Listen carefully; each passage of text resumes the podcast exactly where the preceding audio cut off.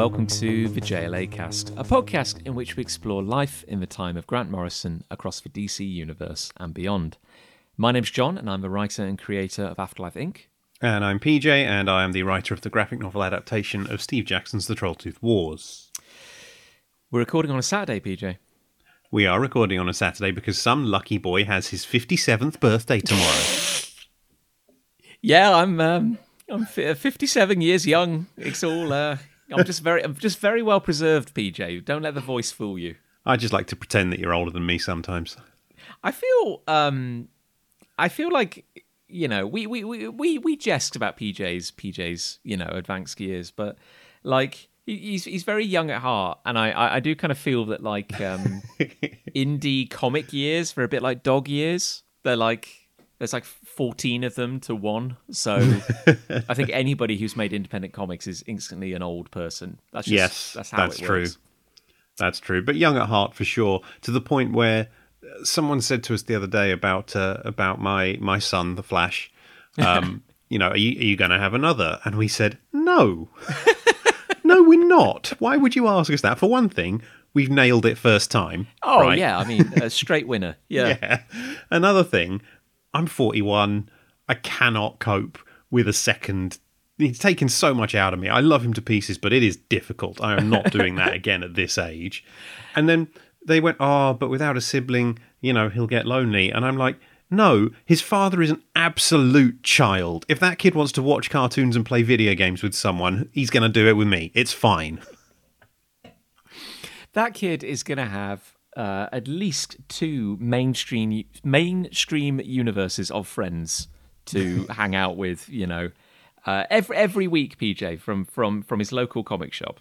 Yeah, exactly. He'll be friends with with you know his pals Clark Kent and Bruce Wayne and Barry Allen and the Powerpuff Girls.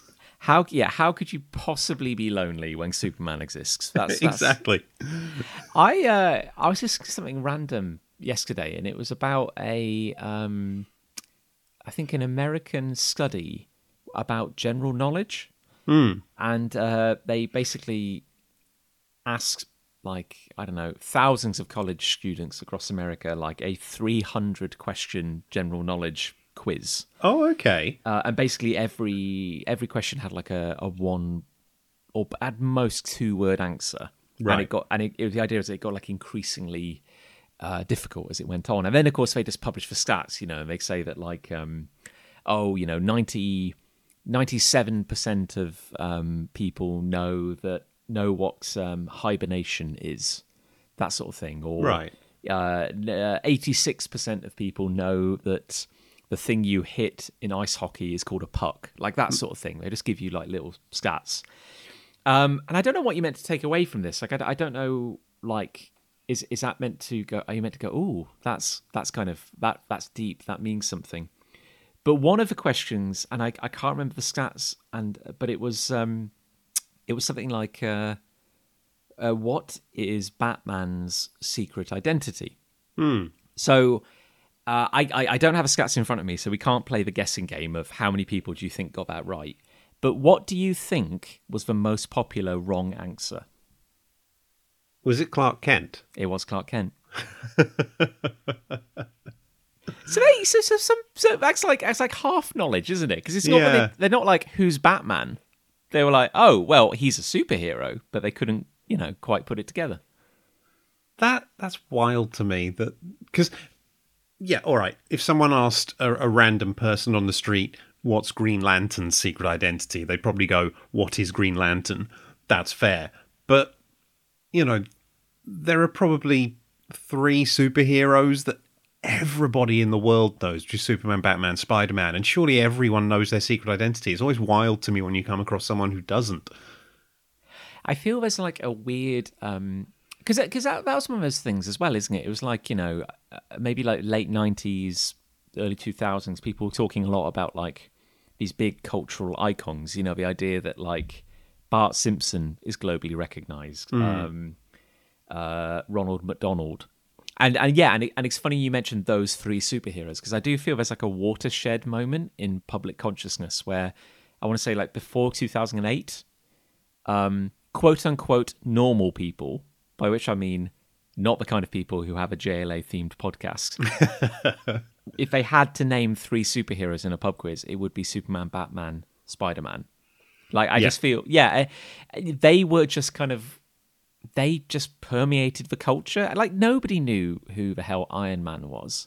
I would say there was a certain amount of, of recognition for the Hulk because of the 70s TV show.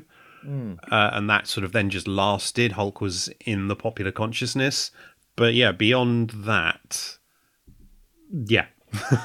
We see, and now it's bizarre, isn't it? Because of course, because of the Marvel Cinematic Universe, um, like, yeah, I'd I'd love to take that test again. I'd love to ask, like, you know, someone on the other side of the planet, go like, um, name a superhero, and Iron Man would probably be up there now. Captain Yeah. America, Thor. That's bizarre. That's Yeah. absolutely bizarre. Weirdly, Aquaman probably would be as well. Oh God, you're right. Yeah, it's kind of odd. I know, like, um, the DC universe has had a lot of missteps, but like, it, it sorry, the cinematic universe. Uh, it is it is very odd that they there hasn't been a better pass at Green Lantern. Yeah, they kind of just seem to be steering clear of him, don't they? I think I think they've announced that there'll be a TV show, Green Lantern Corps, as part of James Gunn's plans in the not too distant future. Yeah, And like a there was- space police procedural. sort of- Yeah, yeah, but I don't think they've confirmed which Green Lanterns will be in it. Uh, if they have, I've missed that. But and I know that in the Zack Snyder cut of Justice League, there was a little bit of Green Lantern stuff, but it was it was it wasn't any of the Earth-based Green Lanterns. It was just I think there was a prologue where one of the groups that fought Darkseid was the Green Lantern Corps, and so you did see them there, but that was it. yeah, and that doesn't really count. No, No. because you know, by the end of sitting through that entire thing, you've you've lost feeling everywhere, and you just don't care anymore. Life he means was like- nothing.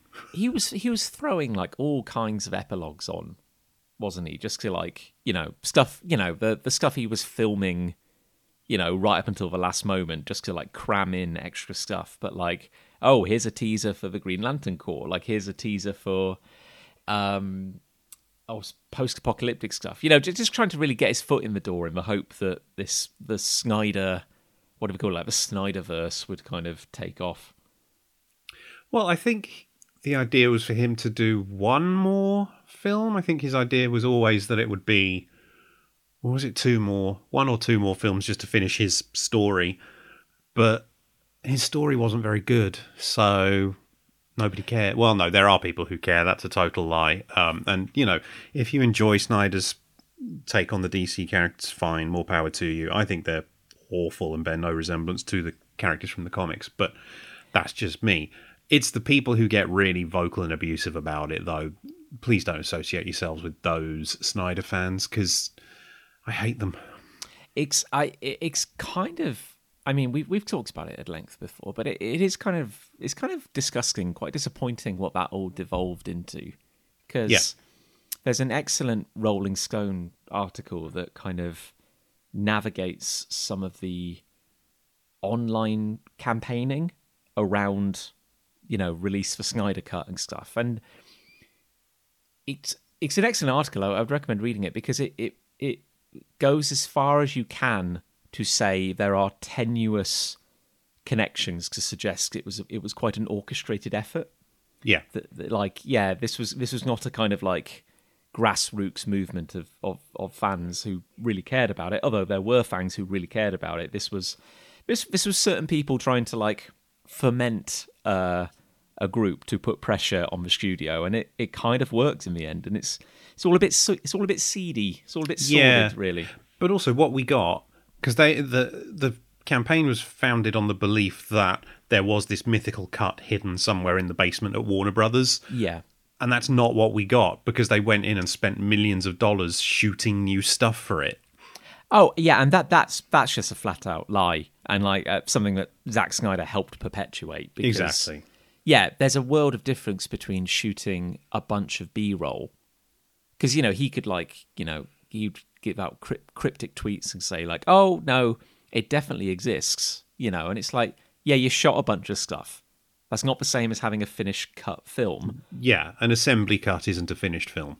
And then you went back and, as, as you rightly said, PJ, spent billions of dollars on brand new footage to just Yeah. pad it out. It's it's very yeah very disingenuous. I, I will say the only thing I'm sort of like there's a part of me that would have been morbidly curious to see to see him finish his his take on these characters. And I liked some of his casting. So you get hints of it in his uh, his Justice League cut. You get Harry Lennix, his character from Man of Steel and uh, Batman v Superman, is his army general, I think it is, is revealed to be J'onn. oh, okay. And you actually get that in the Snyder Cut. You get a scene between Martian Manhunter and Bruce Wayne. Uh, and, and and that's good casting. I, I think I would have liked to have seen more than that. Likewise, Joe Manganiello as as Deathstroke. He's he's great in that part, but he he gets like one cameo scene in in the post credits for one film. I think the Joss Whedon cut of Justice League that happened in, and then in the Zack Snyder Justice League, there's a different scene with him in it, just for one scene and and I love that casting. I would have liked to see more of that as well. But yeah, Yeah, we're I probably mean- better off without it in the long run. As much as much as I am not a fan of his particular vision, um, it's the studio did you know Warner Brothers did originally hire him to do a thing, Yeah, and they maybe should have had the strength of their convictions to just kind of see it through. Yeah, because I, I don't think anybody was massively happy with the kind of the Whedon cut, like the the kind of re- remashed version. It felt like a lose lose situation for everyone, really. yeah. I think that basically, I mean that and all the all the stuff that's come out about his abusive and bullying behavior on sets after, but that film almost ended Whedon's career. So That's the thing, like, and this is a, this is a bizarre thing. Like, nobody really comes across as happy as a result of this. And no, um, God no. and and again, it, it, it's weird now scaring, you know, scaring down the barrel of like the I don't know what you call it, the gun the gun verse, I suppose. And um, it, I guess we we don't hundred percent know what their plans are, but we talked a little bit about Superman. I've already forgotten what it's called. The new Superman movie. Uh, Superman Legacy is it? Superman Legacy? Yeah, why not? Yeah. So we talked about that and how in a previous episode and how it's an interesting cast they're putting together because you know if if if it were up to me, I'd be like, okay, well, you know, we're coming off the back of you know the whole kind of extended universe debacle. I'd be like, right out the gate, let's just have a Justice League movie, completely new cast, the Magnificent Seven. You know, just just set the bar. Like, do what um, they talked about years ago. Like, do just do do the opposite of Marvel. Don't introduce every character in a solo movie. Just do a Justice League movie. Introduce all these characters as one, as a team, and then do the spin-offs. Yeah, yeah. That's one thing I sort of do respect about what Snyder did was not. I mean, it was running before they could before they could walk, doing Batman v Superman. But on the other hand, we didn't need to see Batman's origin again. So That's just true. having Batman already exist in that universe, and he's there, and we're just going to stick him in this film. That I respect in a way because it's like you know. We've seen so many origins of Batman on screen. Him and Spider Man, I think, have had their origin told and retold and retold in films too many times. Uh, so that I was like, yeah, that's fine. Let's just have Batman is already established. Great. Just Indeed. a shame about the rest of that film. Yeah. The um speaking of um James Gunn, um they've uh, it's been in development uh it's been in uh, kind of post production for for ages, but they've they've just this week finally announced that um the remake of the Toxic Avenger is, is coming out. It's finally coming out. There's a there's a date in mind. Yeah, and they've released a shot of. I, I didn't realize Peter Dinklage playing playing Toxie. I knew his name was attached to it. I just didn't know like in what context. No, nobody really knew anything about it. I mean, it's a very shadowy image. You can't see much other than the outline, but I'm like, okay, that's cool. I'm down. Yeah, it's it's funny. Like um, people are getting excited, and of course, uh, there's Elijah Wood involved and Kevin Bacon. You know, it's legendary studios, so it's like it's a big, sorry, legendary whatever production team or whatever. So it's a, it's a big it's a big affair. It's it's just that like nobody's heard anything for like a couple of years. Like it was shot, it's just been sitting around. Maybe it got delayed with COVID or something. As as someone whose name is associated with the brand, Jon. Uh... Oh oh oh oh! Who could that be? Oh, hello, PJ. Yes, hello. Yes, that's me. Yeah. how uh how are you? Uh, are you, are you, do you think it'll help the game or? I do, I do. Um, again, I, I am, I am, I'm privy to certain kind of um, discussions behind the scenes and stuff, but uh, yeah, not directly affiliated with the movie at all. They're no. kind of two separate teams, but of course, all we're all coming to drink from the same well, basically. The so, same toxic well. Yeah, and I was surprised uh, to hear the announcement that not only is the new movie coming out, uh, all of the original Toxic Avenger movies are getting a uh, a 4K restoration. Oh, really? A Troma film in 4K? Is that a good idea? well, that's that's the thing, isn't it? Yeah, and, and this is why I was thinking about James Gunn because it's like obviously he, he got his start in the world of Troma, and um, there are there are bits of James Gunn's early career that I hope will not now haunt his current career when they are released in glorious 4K because there is there is stuff in some of them where you're like, oh wow, I bet he's embarrassed about that now. yeah, do you know what? I've never watched any of the Toxic Avenger movies. I've never just just never had the opportunity. I know you have because you watched one for the Horror Hangout po- uh, podcast, didn't you? Yes, I've watched one and four.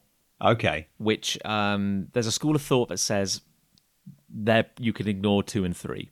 but I did love the cartoon when I was a kid. That was a lot of fun because it was just because it was silly, and I like silliness. Very, very silly. And um, uh, I mean, speaking of 4K restorations, again, it's a different team, but as part of the work that's being done to make the game, which which is where my involvement comes in, um, they are doing um, a 4K restoration of the original cartoon as well.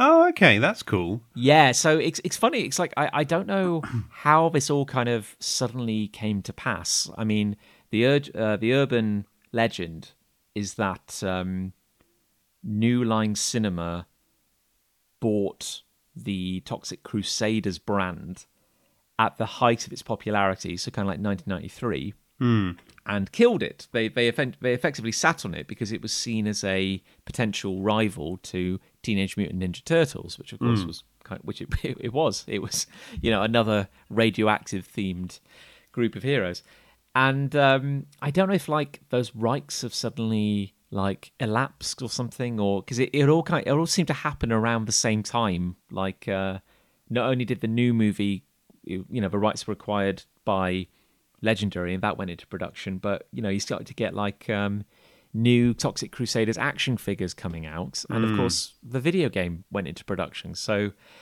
yeah, I don't know. It just it's all, I think I think next year is going to be quite a good year for you know everything toxic basically.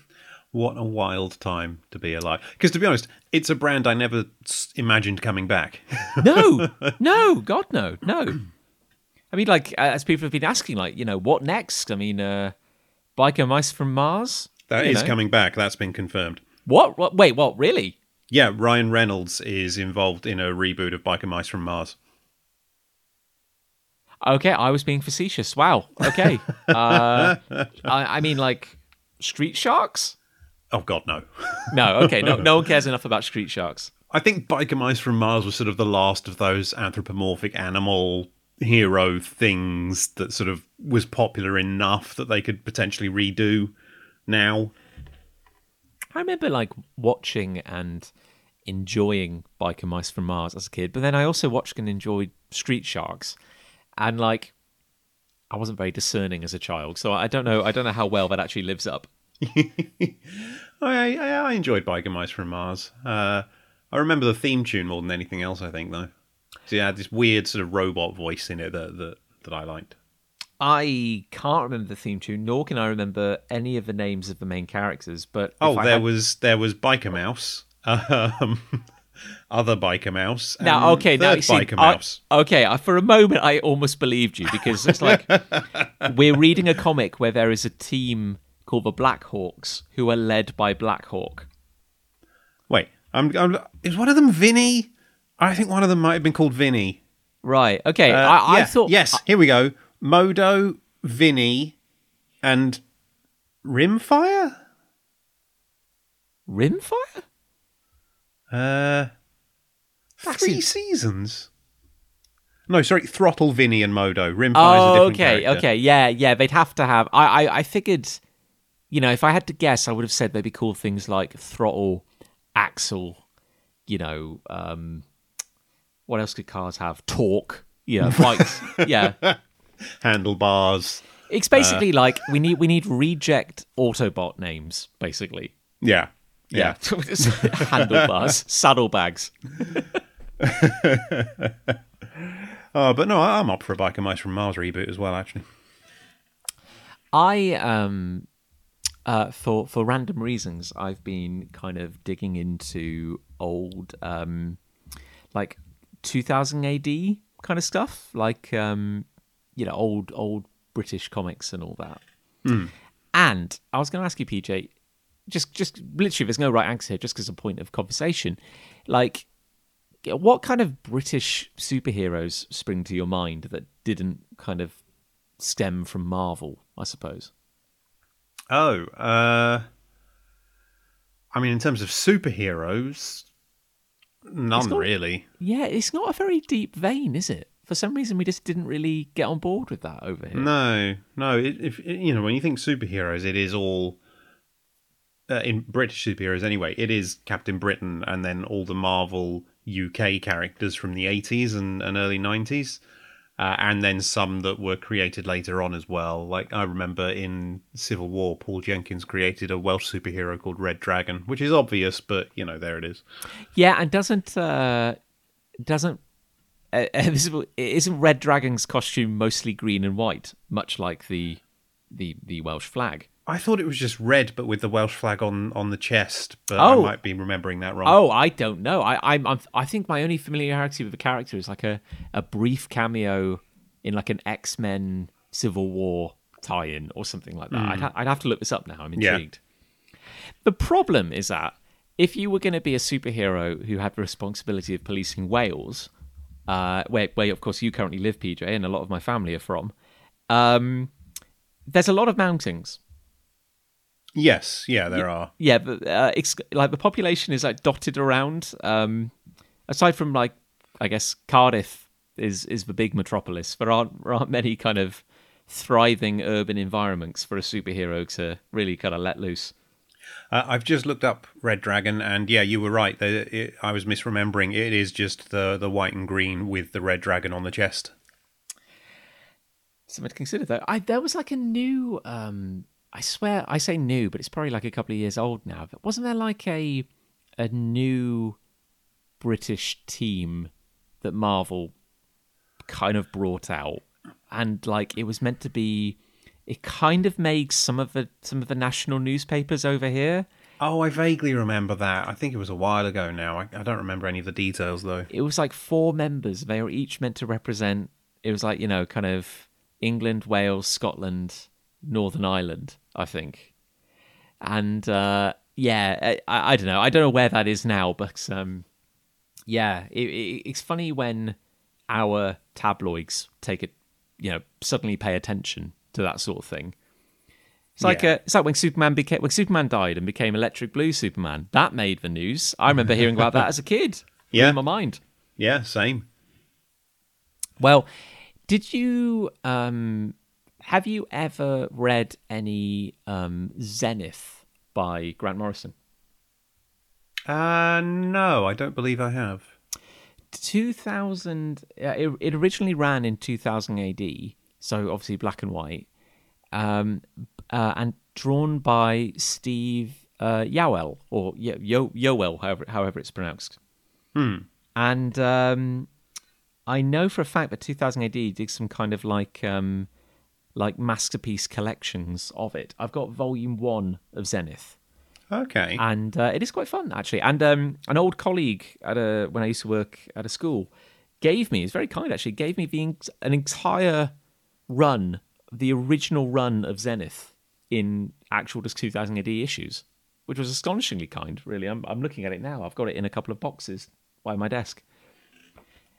And okay. yeah, and it's basically like it was very much capitalizing on the '90s pop star phenomenon. So he Yeah. was he was a superhero who was also like a pop star, Okay. and uh, didn't really do much in his day to day life because there weren't really like villains or anything. Um, but his the biggest gimmick I, I I remember it all got a bit Lovecraftian towards the end because of course Morrison it escalated very quickly. In fact, come to think of it, I think in the second arc of Zenith, Morrison even did like the whole Crisis on Infinite Earths thing. Oh, okay. Like, like it really went from being like, oh, I'm a, I'm like a teenage bratty superhero pop star with not much on my plate, to suddenly being like, oh, I've uncovered like a government conspiracy involving my parents, and now I'm off into the multiverse, and now it's all Lovecraftian and stuff. But there, there was there was some fun there were some fun ideas in that. that does sound crazy. Uh, Morrison yeah, again fun. again proving that um, they like to think big. yeah. Well, why not? Why not, indeed? Um, but yeah, PJ. I mean, uh, here was me worrying we wouldn't have enough kind of random digressions before we got into the episode, but that hasn't been too bad. If anything, we've gone on too long. Oh, I apologise. Um, Sorry, where, listeners, but you know we just enjoy talking. where, where on earth are we, PJ? What, what, what are we talking about? What are we doing? Well, we're still in the the uh, first year of the Justice League of America in its uh, 90s version. Um, we're looking at JLA Year One. We've passed the halfway point because we've just had the Doom Patrol show up, uh, and now we're on to an issue with another guest star. Yes, and do, do you do you suppose, PJ, that because obviously this series was released over the course of a year, and it tells the story of a year in the JLA's life. Do you suppose that ev- it's roughly corresponding with the passage of of the of the months? By which I mean this is issue seven. So is is this like July?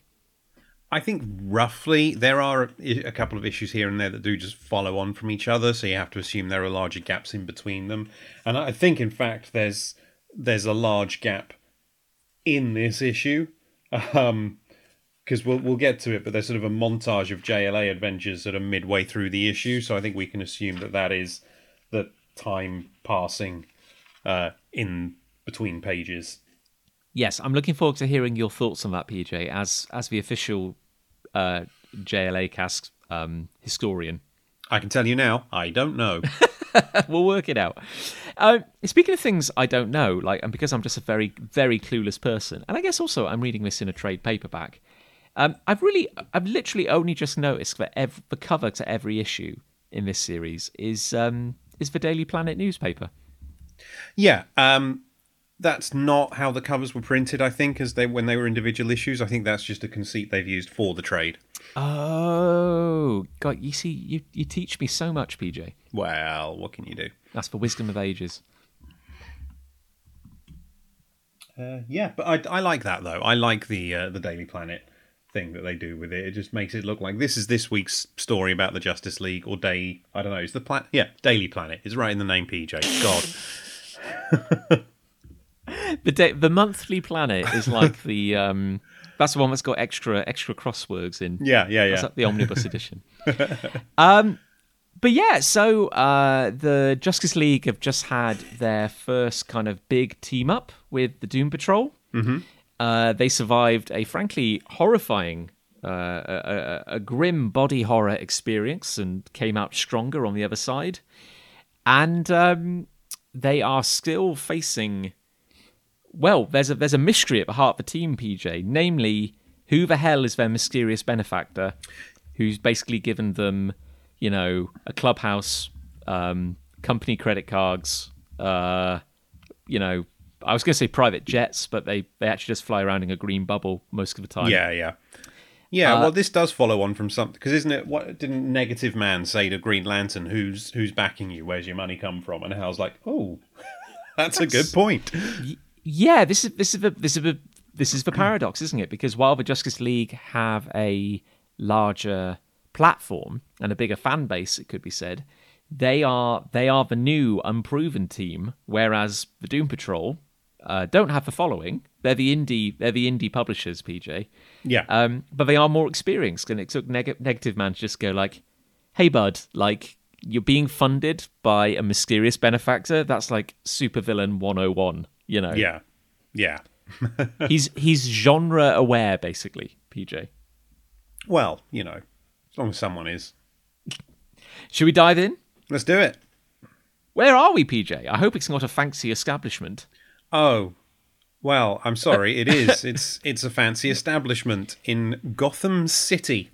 Now, PJ, I've turned up in my pirate boots, uh, my kind of blue speedos, and I've got a big red X across my chest. Are they going to let me in? No, no. Oh, they will let in, you know, the the man head to toe red spandex, um, and the man in the quite frankly garish orange and green get up. But because you're not wearing a tie with your pants and cape, I'll be honest with you. Like, if this place is is is that kind of snobby, I am actually just kind of amazed they let Black Canary in. I'm surprised this might be just like a gentleman gentleman's only club or something like that. no, you know what I think it is? Racism. Because J'onn's green. Yeah, it's it's, it's a good old fashioned spacism. Um, the man on the door is not happy that uh, Jean is here and that he's um, well, I guess he he he is he looks the way he is, I suppose. Yeah, the, the doorman tries to defend it by saying, look, the others are irregular enough, but they are at least moderately clothed. Sean's like, all right, I'll just shapeshift into a guy in a suit then. How's that? Yes, uh, he he just he just become, becomes handsome mustachioed man, uh, and uh, just lets himself in basically because why not? I wonder if he's meant to be a specific man, like Errol Flynn or something like that. I'd wondered about that. I wouldn't put it past the creative team. We know he's a movie buff. Yeah, Yeah, that does make a lot of sense. exactly. Uh, but um, yeah, so these uh, these these fantastic men and women in their colourful garbs um, march their way into this into this fancy establishment, only for you know in a, in a classic a classic kind of op- opener to an issue for Green Lantern to confront Simon Carr, who is the um, I guess their kind of go between with their mysterious benefactor, and say, Simon Carr, only you know the secrets of the Justice League. Tell us everything you know. Which is a very, you know, that's like a line you'd get on the cover of a comic. Yes, uh, yeah. In, in the Silver Age, isn't it? It's very much set up the story straight away. Only this only this businessman can save the Justice League, but I'll have to beat him at Quoix first. that, that, that, that's, that's, that's a good threat. That, that could work. Yeah. uh, but yeah, so and, and Flash tells Green Lantern to ease up, stop being a, a character from the cover of a Silver Age comic book, Green Lantern. God. But he does say, "Look, Mister Carr, I'm sorry, but we do need to ask you questions about who our mysterious benefactor is. You know, we've we've taken on your nephew, we we've taken your money, but we need to know more." And Black Canary says, "For all we know, could be Vandal Savage." Yeah, and uh, you know, Hal is like Hal is is very much well, I don't know. He he's he's trying to be big decisive leader man, but he, he's also just being very kind of like brash and not really taking on board what his his friends are saying because he's like um you know, he's like, look, we want to trust you, Carr. We even let your we even let your nephew Snapper be our maintenance kid. To which somebody off panel just goes, man. He goes, well, whatever. You know, I'm not comfortable, and uh, you know, we we can't keep living under this uh, level of suspicion, basically. Yeah, pretty much. But Simon Carr is like, look, I all I can tell you is that he is a, a really cool guy. Yeah, like uh, you know, he's like, I'm, I'm very sorry, but uh, you know how it is, and um, but he says, you know, uh, you know, don't, don't worry, don't worry, trust me here. I assure you, your your uh, the man funding you is a man of great character and altruistic motive. And uh, as we hear that, we see uh, a certain billionaire playboy on the phone, PJ. A man of great character and altruistic motive, you could say, for it is Bruce Wayne. Uh, yes, and uh, he's chatting on the phone to somebody, um, uh, a Mr. Queen, uh, although he insists he calls him Oliver. You know, I guess they have a business uh, a business uh, proposal to discuss, Yeah. and um, they're uh, well, basically he's being uh, he's being distracted by uh, another rich person because basically everybody here is rich, and this is um, oh, but his name's already falling out of my head. Maxwell Lord. Maxwell, Lord, yeah. So PJ, just as a bit of context, because this this is everybody in their youth. What do we know about Maxwell Lord as a as a character? Well, he was like the league's financial backer. I think it was financial backer or something in the '80s run, the the Justice League comic with uh, J.M. DeMatteis and oh god, who else? Uh, my brain's gone again. But yeah, you know the the famous one where Batman punches out Guy Gardner in issue one. You know that one- that one. yeah, and kind of around the era of like Justice League International, that sort of time. yes, yeah, yeah. And didn't also Maxwell Lord end up becoming a bit of a villain? Spoilers during Infinite Crisis. Yes, because Wonder Woman murders him at the end of um, one of the prelude to Infinite Crisis stories, I believe. Yeah, did, did he end up having like psychic powers or something at that yeah, point? something like that. Yeah. Yeah. I'm trying to remember. Yeah, and no, it's it's irrelevant. Anyway, oh yeah, and I believe uh, was the the villain in um, the Wonder Woman 1984 movie. Yeah. There you go. Uh, anyway, so um, Bruce is uh, not familiar with uh, Maxwell Lord, and um, there's a bit of snobbery around the club because, um, well, you see, Bruce is old money, and Maxwell Lord is uh, is new money. So you know, a different class basically. Yeah, which means Lord is, um, I guess yuppie-ish in character. He's sort of shouting about how he's going to nail the blonde. Sure, okay. Uh, and Bruce is like, oh, well, that explains the vigor. And Maxwell says, well, don't you want to know who their mystery financier is? And Bruce just yawns and says, no, I, I don't pay attention where my money goes. I have people for that, so I really don't care. Yeah, uh, big, big, big yuppie energy coming off Maxwell Lord, and um, uh, but Bruce, you know, he's he's got a he's got a part to play here. So he says, well, you know, whoever is funding the Justice League, I'm just glad, uh, you know, their headquarters isn't in Gotham. He's done us all a favor. Now, if only we could get rid of that horrible bat creature that's rumored to stalk the night. Well, hmm, that would be a big improvement. Yeah. Um, but uh, the other guy there, who's not a supporting Justice League character in the future, Chatsworth, just says, "I agree," and Maxwell Lord says, "Oh, stuff a stuff a sock in it. I want the JLA as close to me as possible. I like the idea of it. In the right hands, and with the right guidance, they could change the world." Foreshadowing. Foreshadowing, yes, and I, I don't know if that means he's got hidden depths or or just big vision, but um, it's uh, it's surprising, you know. Ooh, I wonder I wonder if their paths will ever cross again. No, I don't think so.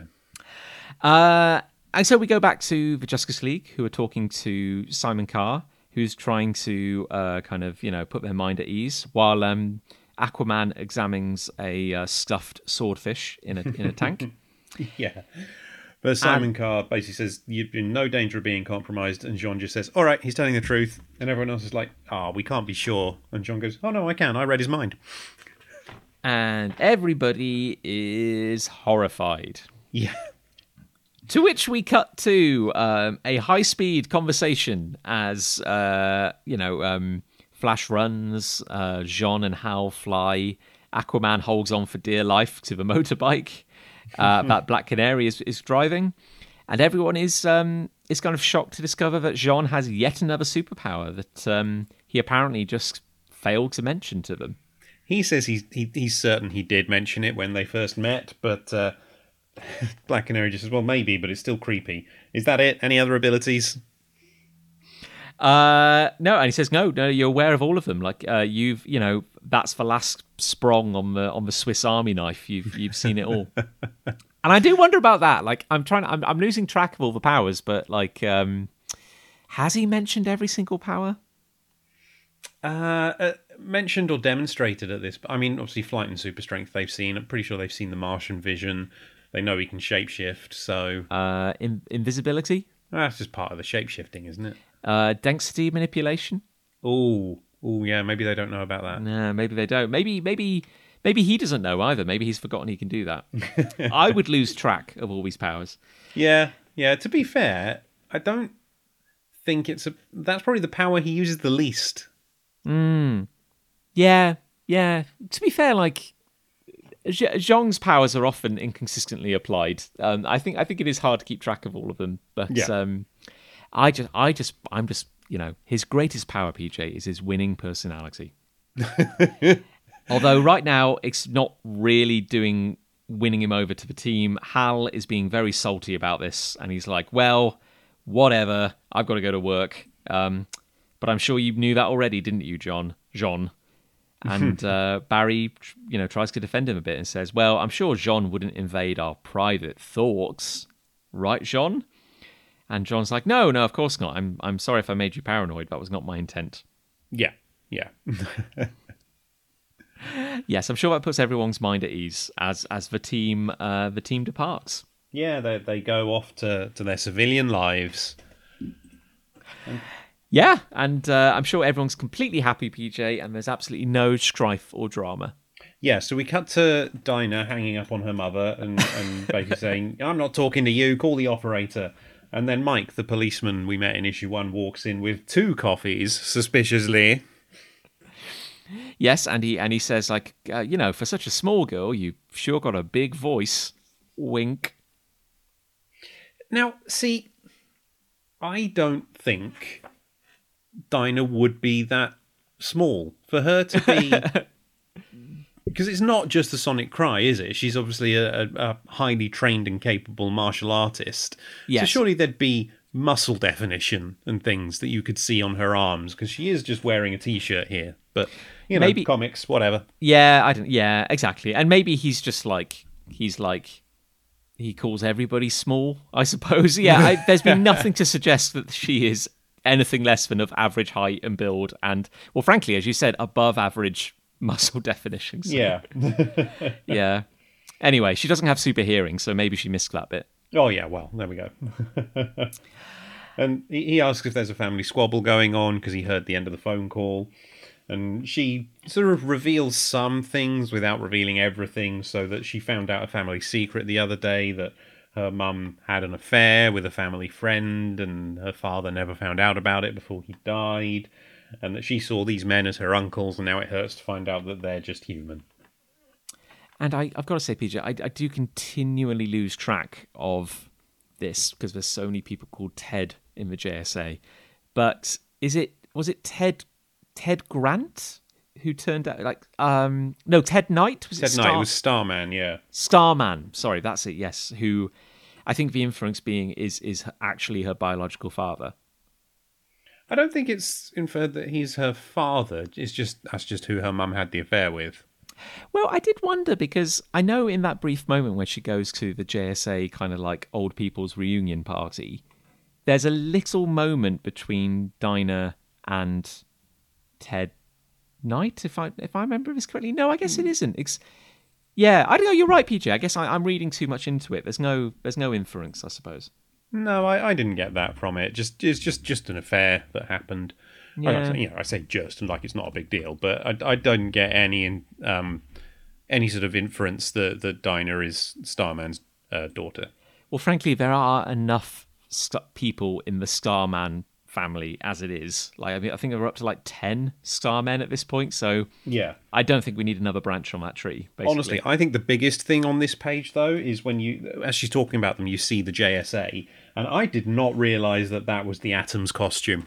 oh, did you not? No, he's showing a lot of flesh. That- And weird.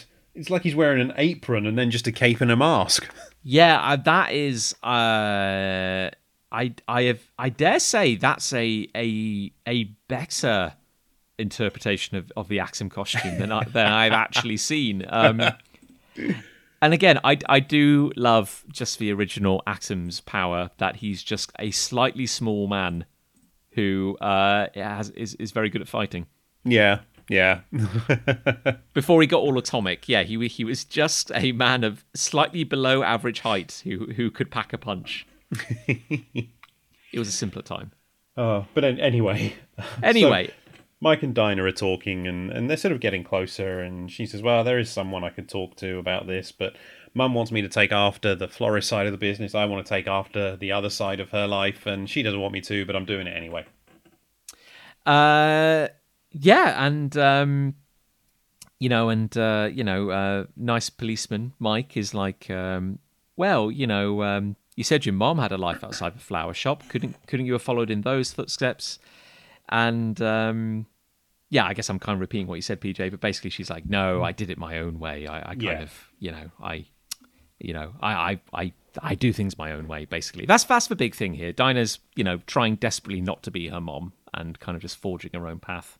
Yeah, and she she points out, you know, this the the florist, the nine to five. That's the role. It has its place. I like it, but and Mike says it's not all of you. And then he gives us some advice, which is be true to yourself. Decide once and for all which is the disguise. So is she Dinah Lance, the florist, or is she Black Canary, the superhero? and um, we see through through through um, you know the door to the back room we see the black canary wig which is you know obviously as iconic as superman's cape kind of uh, you know around the back of course due to the weird coloring in this panel it's kind of like orange Yeah, which makes me think like you know like oh does she have like another identity? You know uh, as well? Um but yeah uh, and you know mike mike uh, gives her a bit of you know a little bit of uh, a tease because he's like oh you know there's someone else you can talk to because she talks about you know knowing another man who's a good listener. And uh, she's like well you know I, d- I don't know it's just this guy. He's part of this group i get together with sometimes. He's a little quick on his feet and all that and uh, yeah you know so uh, hmm, could be anyone could be anyone pj And then we cut to a mysterious room where Mike uh, is there with a file on Black Canary. And then we also see, I can't remember her name, the woman that was visiting Hal Jordan and Ferris Air a few issues ago with a file. And then the guy who, the, the, uh, the Coast Guard guy who's befriended Aquaman with a file on the Flash. And they're talking about feeling guilty, manipulating trust. But does that matter when there's so much at stake? And they've got files on all four members of the Justice League. Yes, indeed. Oh, yeah, and um, and also wasn't there like um, oh, uh, in addition to the Coast Guard, there was like a detective guy that uh, Flash met. Briefly. Oh yes, yeah, that's the one we see holding the flash file. I- The the Coast Guard guy is the one with the mustache. That's right. Yes, there there is. mm, yes, for somebody close to each of the leaguers is uh, collecting dossiers, and um, yeah, and then uh, you know the figure walks away and goes hologram on, and uh, the kind of hidden wall with all the photos and files, uh, kind of I guess kind of fades away uh, behind a, a cloaking device. Yeah, and then we cut to Locus scientists holding files on the league and talking about well, we've got to keep our eyes on them, uh, but they don't even realize we're doing it. Haha, we're great. Yes, and uh, you know it's it's nice to check in with um, our resident um, Society of Mag Scientists. You know because they've they've um, they've got the branding, they've got the uniforms. I mean, it'd be a shame not to uh, not to see them. Yep. And um, yeah, yeah, you know they're like uh, all this planning, like years and years of planning, a decade of planning, and uh, you know we've come too far to let the league interfere with our plans, um, because apparently, PJ, um, their their experimentation is awaiting the final test, which is, and I'm going to quote now, they have refined the android technology, they've mastered the alien DNA they stole from the JLA. We've perfected the transfer of human tissue to laboratory created life. Everything is in place. And then a big naked purple man bursts through the wall. Uh, a big naked purple man uh, bursts through the wall. It's um, It's uh, the unstoppable bulk, PJ. Yes. Well, uh, that is what Homer Simpson turned into in an issue of Simpsons comics where they spoofed superheroes and had a nuclear explosion. Good memory, Pete. I'll tell you what, PJ. Randomly, uh, this complete coincidence. I was thinking about that issue of Simpsons comics like yesterday. There must be some, must be something in the air. I used to have the trade that collected it, the Bartman, because they did a six issue Yeah. Bartman mini. I had that that had that issue in it as well. And I, I just remember Homer being was it the ingestible bulk? The Yeah, angrier he gets, like the that. hungrier he gets. And I always God, it's funny what sticks in your brain. I always remember that like um I think it was Troy McClure became a superhero who could multiply himself, but every copy was only half as powerful as the previous one. Yes. Yeah, God, why do I remember that? I really yeah, there was some really funny stuff in that. Yeah. Um, but no, so I mean, Big Purple Man uh, smashes through the wall, and um, and his colleagues are like, "Oh, for crying out loud, Ralph! Stop breaking walls! You scared us." Yeah, that's the thing. Like, oh, you're, you're such a scamp, Ralph. It's like he's just caused a lot of damage. You should probably reprimand him. Yeah, he's he's he's the office uh, the office jester basically.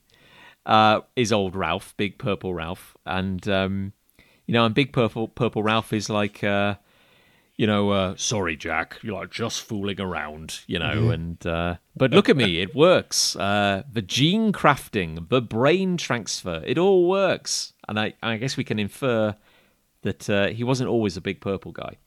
I think this is sort of following on from the previous two issues and the experiments that the brain was doing with the, with the gun, and they've sort of now perfected the building of a big purple body for for their scientists to transfer their brains into. Yes, indeed, and um, this calls for you know champagne. So um, yeah, they they they start pouring everyone uh, a drink, and uh, because yeah, they now have the power, PJ, to build new host bodies in forms such as these. We and we alone will survive the coming Holocaust. Ooh.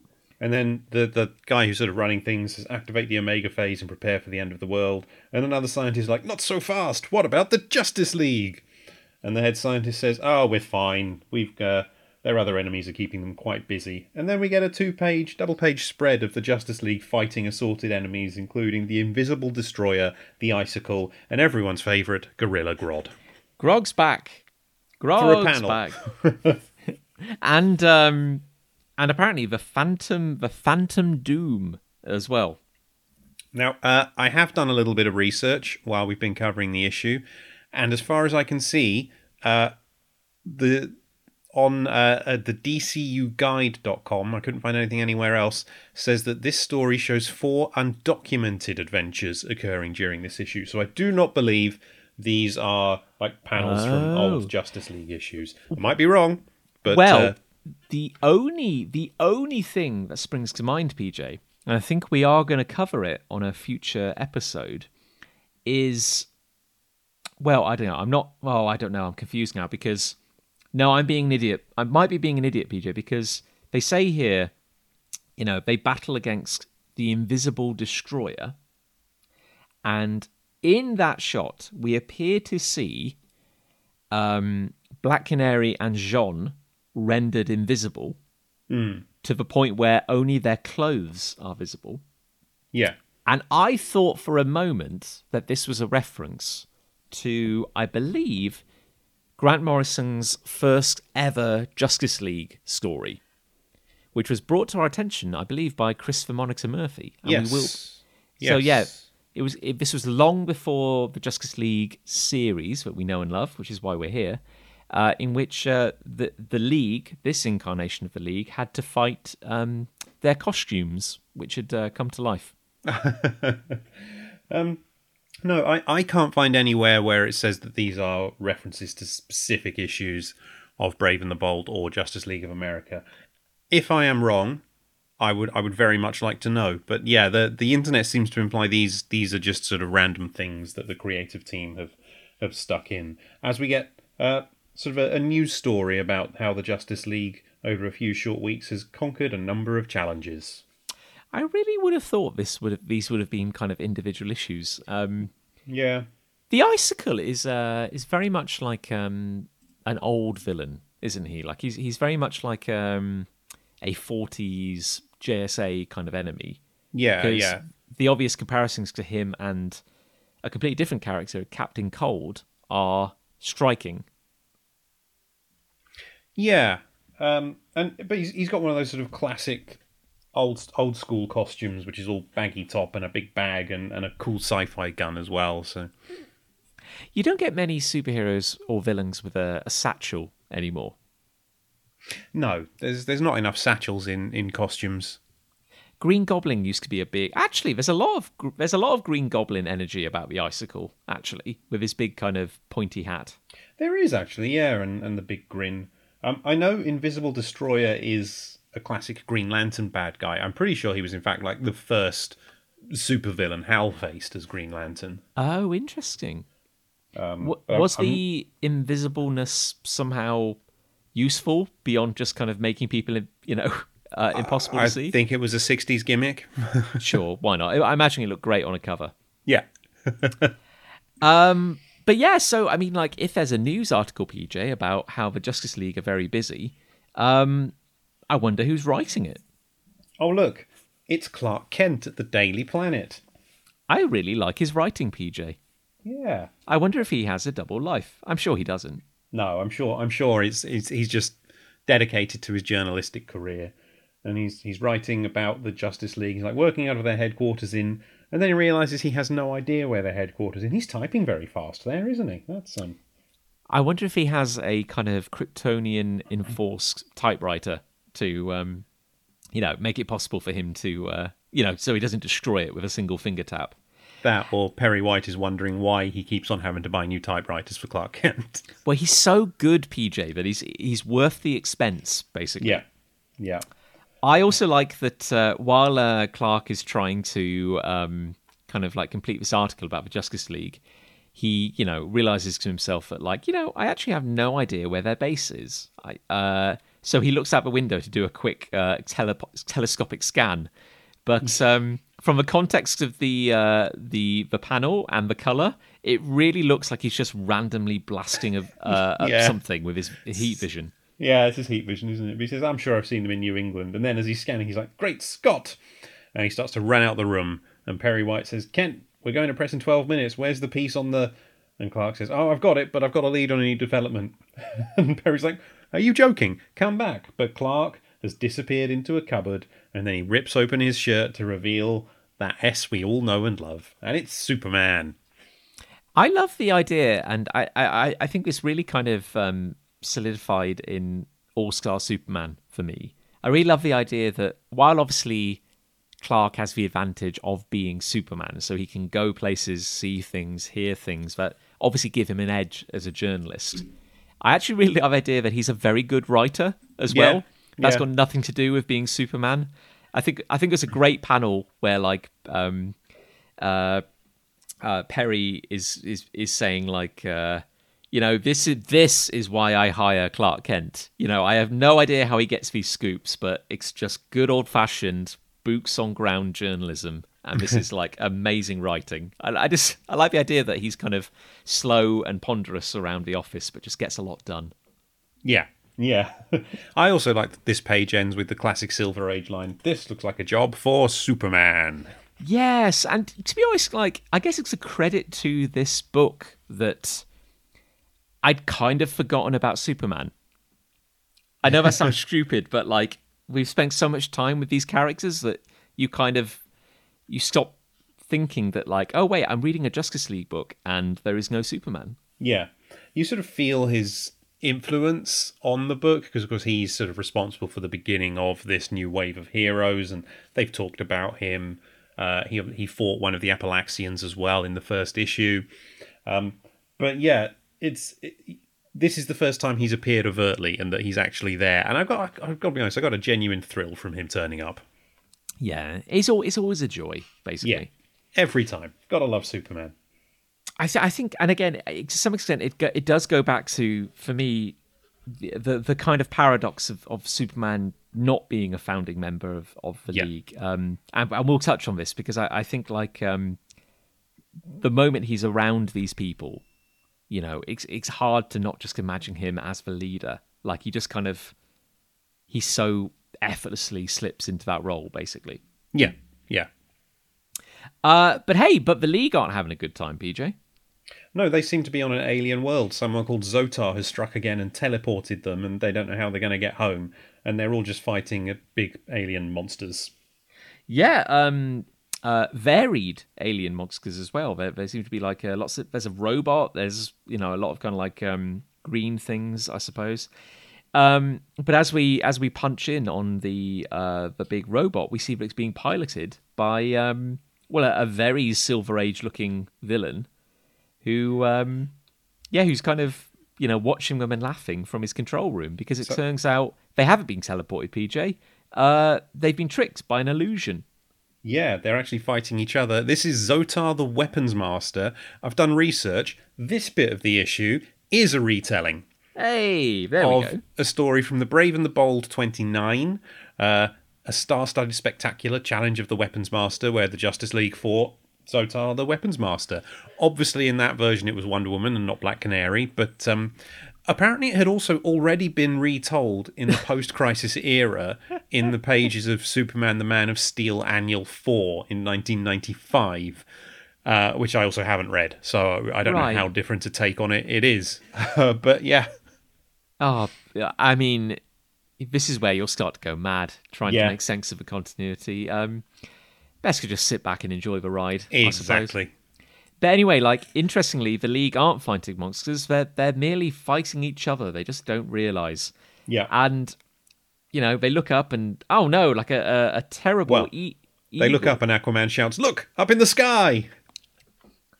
That's important. It's a bird, PJ. It's it a, bird. a, bird. It is a bird. It's, it's, shooting a heat ray at them, and then the heat ray blasts a device, and Black Canary says, "Wait, we've been tricked. That's no bird."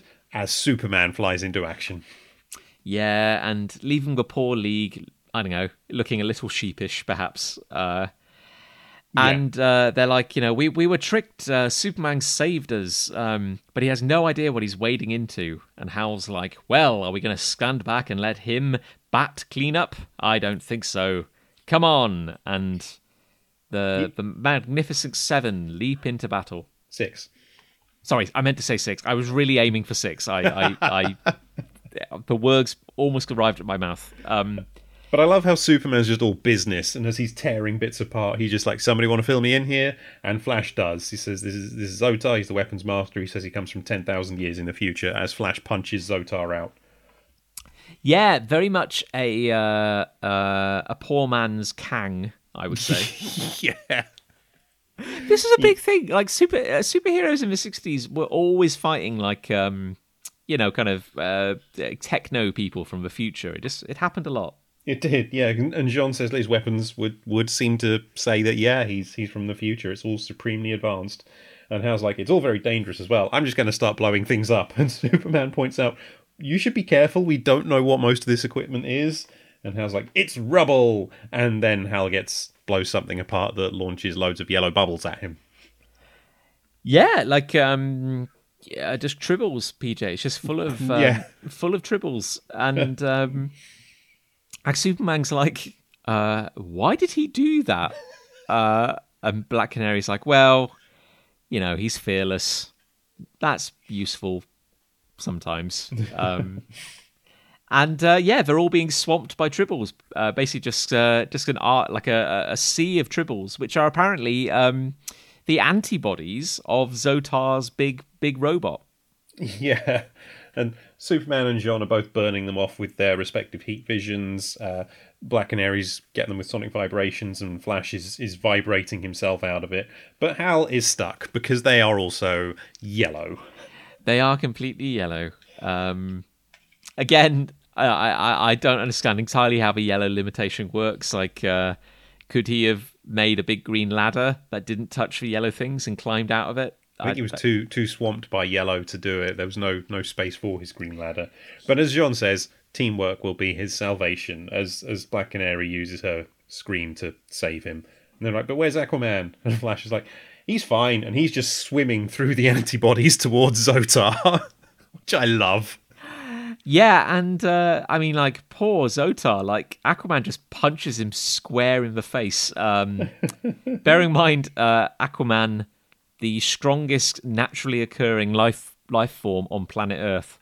Um, y- yeah, ow, basically. And um, and then Superman, being Superman, is like, well, you know, I, I looked at the label on this device, and it seems to be a time porter of some sort. So I guess if I smash this, you'll just be banished back to your home, uh, your home time, Yep. and uh, and it works. Yeah, Xotar just fades fades away, shouting, "I should have won!" It's not fair. It's not fair, and he's gone. And and Black Canary says, "Well, yeah, but that's what you get when you mess with the Justice League, right, Lantern?" But Green Lantern's not paying attention. He is just staring at Superman. Yeah, I don't know. Casts a big shadow, does Superman? Because he's tall. he's very tall and wide, very broad. yeah. I always love that moment in DC versus Marvel where um, Peter Parker hits on Lois Lane and then Clark Kent turns up behind him and Peter's just like, oh, you could squash me like a bug. and also, that was Clark with a mullet as well. Yeah. yeah, like what a time to be alive. um, but yeah, so um, you know, after you've got after you have a nice outing with your friends, um, you invite them back to the clubhouse for like a cocoa and uh, you know a chat, and um, Yeah. so, yeah. So um, they're sh- they're giving Superman the tour basically, and um, you know he's being he's being very kind. He's he's very impressed by it all. Yeah, he says very impressive. And then from a ceiling panel, you just hear, impressive, is that all you can say? And then Snapper Carr pops his head out and goes, Canary, what kind of lunkhead Philistine is so severely underappreciating the genius I've invested into this hole? And then realizes who's in the room and just like, oh, don't hurt me. Yeah, and again, Superman already Classic Superman. already just just having this incredible reputation, even as a relatively new hero. And he just ca- uh, catches a, a screwdriver and goes, "I wouldn't dream of it. Here, son, I believe you dropped this." Yeah. Yeah. And then Aquaman, because they don't know Superman has super hearing, whispers to Flash, you, you're going to ask him? You wanted him to join? Yeah, I love I love everyone's being very nerdy about this. Like, Yes. uh, it's like asking for an autograph. They're they're all quite shy. Yeah. So Black Canary sort of shoves Flash forward and he, he says, All right, fine. Well, you know, we've accomplished a great deal and Superman's accomplishments are more astounding. If we were to combine forces, there's no telling what we could do. I'd like to nominate Superman for membership. And Aquaman seconds the nomination and then Superman says, No. Uh, yeah, and um, uh, surprise twist. Um, uh, Barry looks genuinely heartbroken. He's like, "What? And that's the end of the issue. To be continued." That is Peter." it. Yeah. Well, there we go. There we go. Um, the cameo and crushing disappointment we've all been waiting for. Oh, it's great though. It's a fun episode. It's a fun issue. Yeah, it is. I, I really like it. I think um, they managed to pack a lot into it, don't they? You've got the confrontation with with Simon Carr. You've got all the Locus stuff. It covers some other missions the League have had, and then you get a battle with the Weapons Master guest starring Superman. So it's a really well paced issue. It is. It is. I agree, and, and I think it, it's one of those uh, situations where um, the episodic format of uh, comics uh, really, really shines because I guess if you if you actually look at this issue on paper, uh, you could say nothing, like nothing really happens. You, I, I was. Gonna, it's very kind of slice of life. Yeah. And you say if you're being critical, you could say, well, nothing really happens it doesn't really have a focus. You know, one minute they're like confronting a dude, then it's like private life stuff, then it's a montage, then Superman turns up. So on paper, you could go like, oh well, you know, this this isn't a very punchy issue. However, in reality, it's just lots of lovely character moments. Like everything is kind of moving the story forward, the greater story. Like uh, we get, you know, character development. We explore the relationships, like what's troubling people. Um, it's it's grand. Yeah, it's a lot of fun. And it's it's not the last time we're going to see Superman in the book. He may not be joining the League at this point, but you know, there's there's more to come. Yeah. Um, spoilers. I think um, Superman may play a big part in the future of the league in some way. Maybe. I mean, there's there's no real way to know for sure. it, it is still like again this is this is the point of it being like year one like early days it's it's it's still very strange to me to have like oh i don't know in particular J'onn and superman in the same room together and for them not to be like old friends. You know what i mean like because that that's the relationship i always think of as the two of them particularly again they did it with aquaman and J'onn in this one particularly as two non-native like inhabitants of Earth. Like I really always liked the relationship between the two of them. Yeah, I've also just realised I didn't do the credits when they appeared in the book. Oh, so PJ. I'm just going to quickly run through it now. The story was called The American Way, and it was Mark Waid, Brian Augustyn, Barry Kitson, storytellers, Michael Bair, inker, Ken Lopez, letterer, Pat Garrahy, colorist, Heroic Age Separations, Peter Tomasi, editor, and everyone did a really good job. They certainly did. They certainly did. Uh, it's fun. It's fun. It's a nice issue. And again, while we do get a combat scene, it's it's mostly kind of you know quieter moments, and they're they're also fun. Again, I'm enjoying um, I'm enjoying Barry Kitson's work a lot as the penciler. Not to kind of downplay the work of the rest of the art team, but um, yeah, Kitson I- does a great Superman in this issue. It, he's he's all you can feel his presence. He's all power and and you, but also kindness. And it's just another another artist who's just nailed Superman. We've had quite a few of them, and you know it's it's great to just have quite so many examples of of, of great Supermans.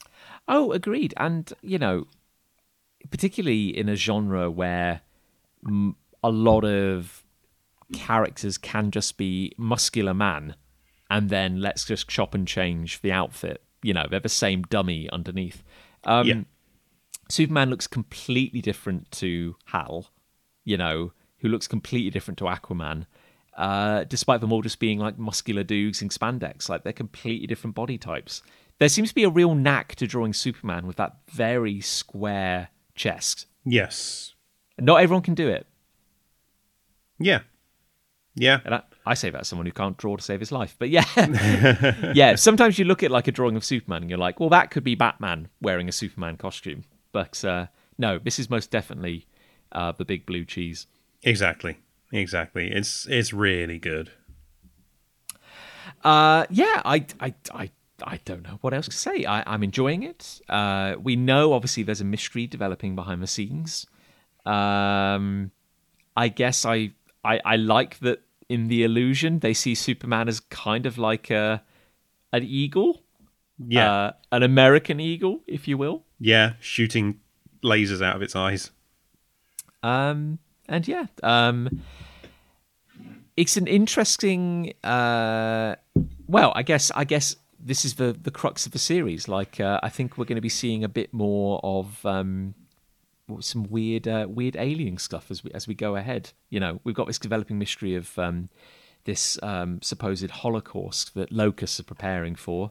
Uh, alien technology, big purple bodies. Um, yeah, I mean, I'm intrigued to see how it develops.